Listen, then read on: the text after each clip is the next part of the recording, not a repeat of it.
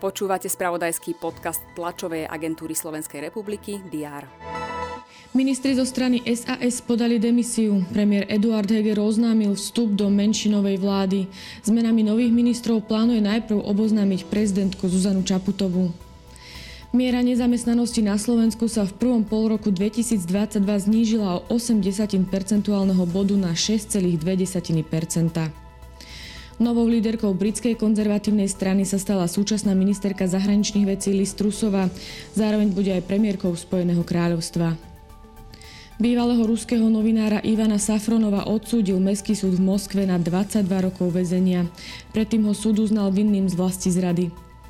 Aj tieto správy rezonovali predchádzajúci deň. Je útorok 6. september a s ním aj prehľad očakávaných udalostí. Vítajte pri jeho sledovaní.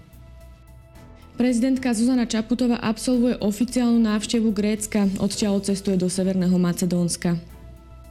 Vyhlásiť sa majú prvé dve pilotné výzvy z plánu obnovy a odolnosti pre majiteľov starších rodinných domov.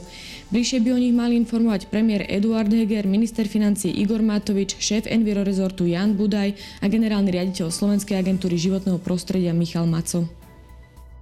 Naplánovaná je aj tlačová konferencia o obnovení linky 901 medzi Bratislavou a Heinburgom.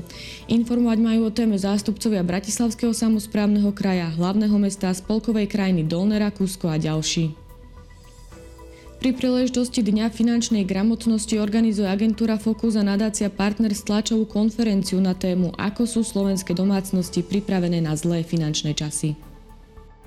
Predstavitelia Bansko-Bystrického samozprávneho kraja budú hovoriť o vplyve vládnych opatrení a zdražovania energií na rozpočet a fungovanie kraja. Predstaviť chcú návrhy úsporných opatrení na zníženie energetickej náročnosti prevádzky úradu a jeho organizácií. Britská kráľovna Alžbeta II príjme demisiu premiéra Borisa Johnsona a vymenuje za novú šéfku kabinetu Liz Trusovu. Šéf Kremľa Vladimír Putin sa zúčastní na vojenských cvičeniach Vostok 2022, ktoré sa konajú na ruskom ďalekom východe. Sledovať budeme aj basketbalové majstrovstva Európy, ale aj aktuálne výsledky zo Slovnaft Cupu či Ligy majstrov. Počas dňa má byť prevažne polooblačno, miestami prehánky alebo búrky. Teploty sa budú pohybovať od 22 do 27 stupňov Celzia. To bolo na dnes všetko. Aktuálne informácie prinesieme počas dňa v spravodajstve TASR a na portáli teraz.sk. Prajem pekný deň.